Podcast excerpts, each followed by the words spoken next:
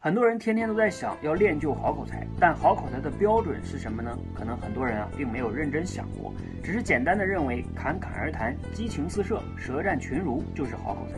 但这真的是好口才吗？作为一名口才教练，我对这个问题思考了很久。我发现马云、俞敏洪、罗振宇他们的口才啊才算好口才。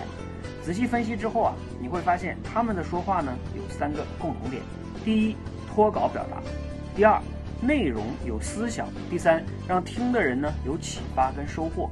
所以，我总结了对口才的定义：什么是口才？就是一个有思想的大脑，在脱稿说出对他人有影响力的话的时候，对嘴的协调控制能力。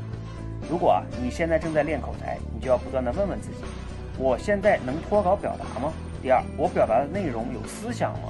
第三，我说的话能产生影响力吗？希望啊，这个定义对你有启发和帮助。